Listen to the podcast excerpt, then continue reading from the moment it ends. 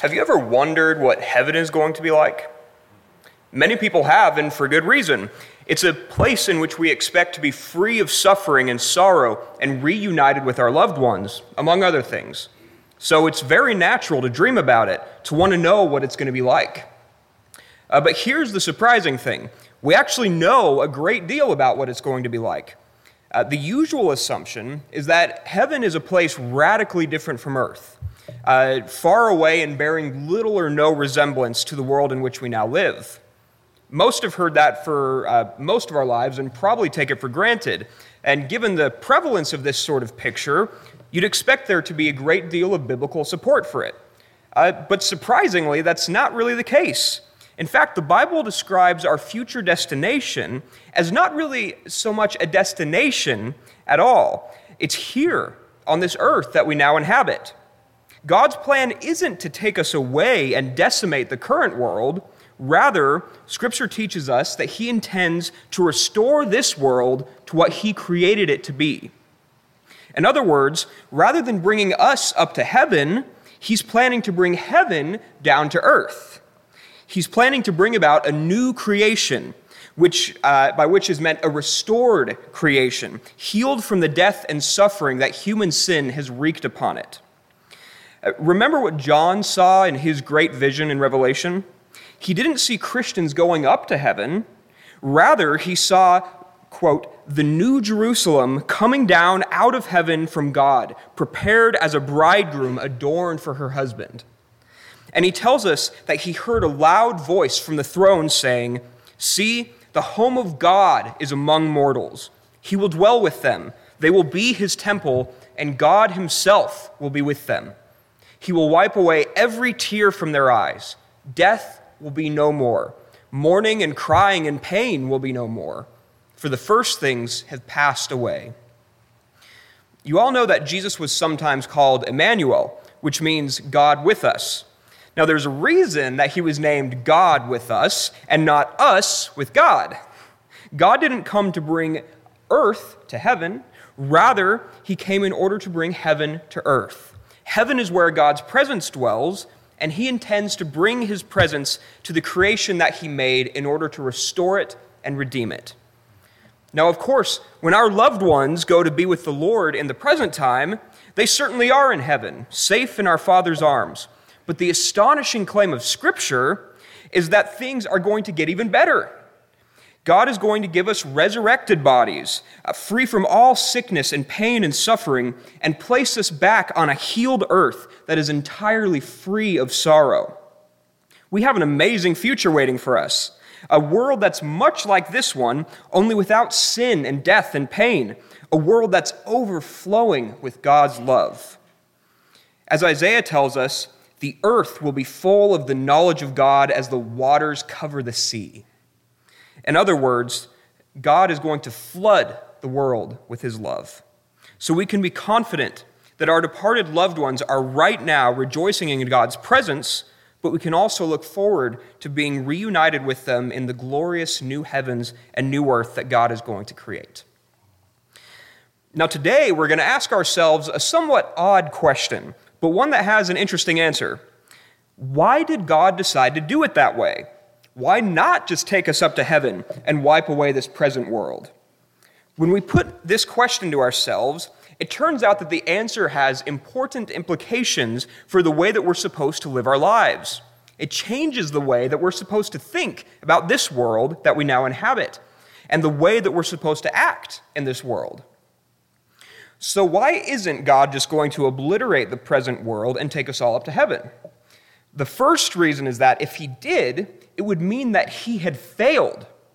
He had failed in his project of creating a good world, failed to keep it from being destroyed by human sin. And so he had to abandon the world that he made and withdraw us to some other place. That would mean that we humans and our sin are bigger than God. We have the ability to make the world so bad that God can't do anything to fix it. So he has to jump ship and bring with him as many humans as he possibly can. But that's not the God we see in Scripture. Rather, when human beings sin, God deals with it rather than providing an escape from it. He sent Jesus down to die for our sins, and that saved us from the guilt that would have led to eternal punishment. But that punishment wasn't the only consequence of sin that God had to deal with. The entirety of creation was subjected to decay and corruption because of human sin. After Adam sinned, God cursed the ground because of him. And Romans tells us that all of nature was condemned to corruption because of this sin. So, unless God dealt with that, he would have failed to take care of the whole sin problem. He would have done so only in part. Wiping out the whole creation, in other words, wasn't the answer, just like wiping out humankind wasn't the answer. Again, that kind of destruction would just have been God's confession that he couldn't fix the world that he'd made, that he had to destroy it instead. And that is most certainly not the God of the Bible.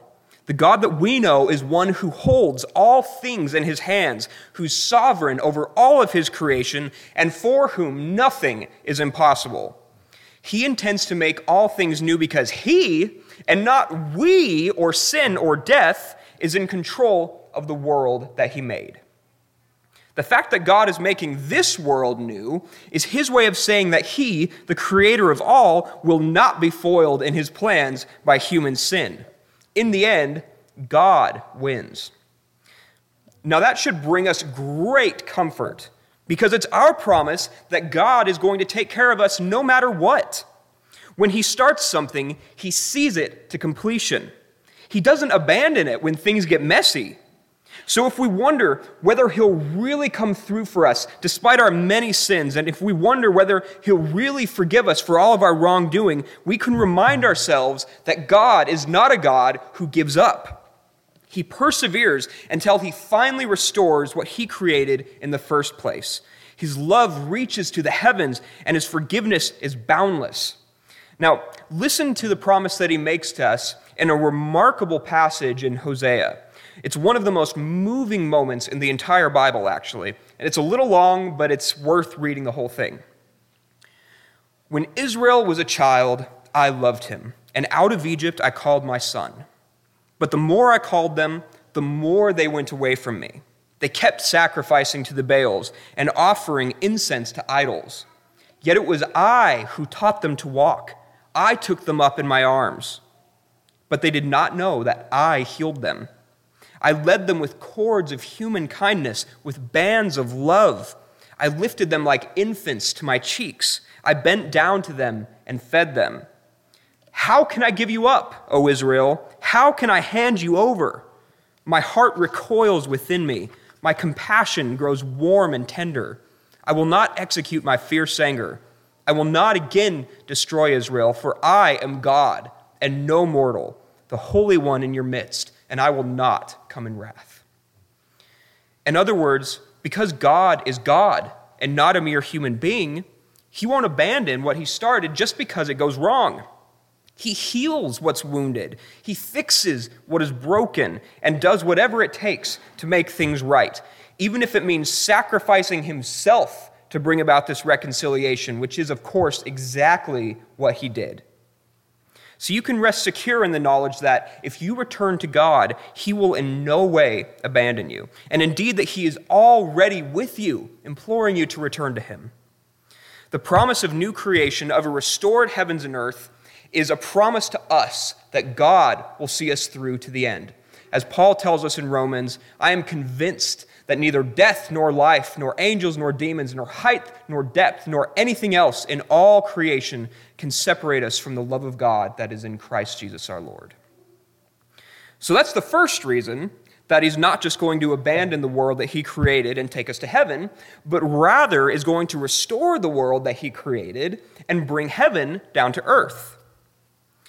Destroying this world would mean uh, just that he'd failed but there's more to the story than that. There's another reason that's important to notice. The other reason that he plans to rescue his whole creation is made clear by the words of the psalmist The Lord is gracious and merciful, slow to anger, and abounding in steadfast love. The Lord is good to all and has compassion over all that he has made. In other words, Although human beings occupy a very special place in God's creation as the bearers of his image, God doesn't just care about humans, he cares about everything he made. As Jesus tells us, there isn't a sparrow that falls to the ground without God knowing, without him being pained in his heart at the death of one of his precious creatures.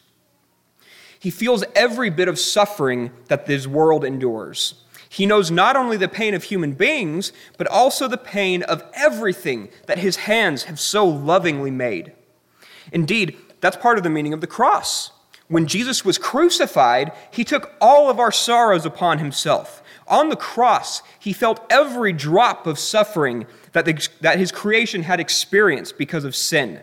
And he died in order to put an end to that suffering once and for all. That's why God intends to make everything new, to restore the creation that He made. He loves it, and He intends to save it, to redeem it from the death that we human beings have brought upon it. Salvation, in other words, isn't just about us. Salvation is about the whole world that God made. It's about the redemption and restoration and rescue of each of his creatures, from the smallest to the greatest. All life is in his hands, hands that heal and make whole, not destroy. The prophet Isaiah gives a glimpse to us of this future when he writes the following I, God, am about to create a new heavens and a new earth. No more shall the sound of weeping be heard in it, or the cry of distress. No more shall there, shall there be in it an infant that lives but a few days or an old person who does not live out their lifetime. The wolf and the lamb shall feed together. The lion shall eat straw like the ox, and the serpent, its food will be dust. They shall not hurt or destroy on all my holy mountain, says the Lord. The future that God has planned for us is one that involves all of creation. It involves peace with all of the creatures that He has made and which have suffered so deeply at the hands of humankind. Finally, we'll have the relationship with God's creation that He wanted us to have all along one of loving care, peacefully living alongside all that God has made. Now, you might think, well, God created us to have dominion over the animals, didn't He? Well, sure, He did. But what kind of dominion was it supposed to be? If we're made in God's image, then the dominion that we have over the animals should reflect the sort of rule that He has over His world. And how does God act toward His creation? Well, He certainly doesn't wreak havoc and destruction on it, bringing suffering on creatures that are innocent of wrongdoing, as the animals are, for example. Rather, He gently cares for His lambs like a shepherd. He doesn't kill, but rather raises back to life. God's dominion over this earth, which we are supposed to reflect in our rule over creation, is one of tender, compassionate love. He keeps his eye even on the smallest of his creatures and cares when they fall to the ground. We human beings are called to have dominion like that.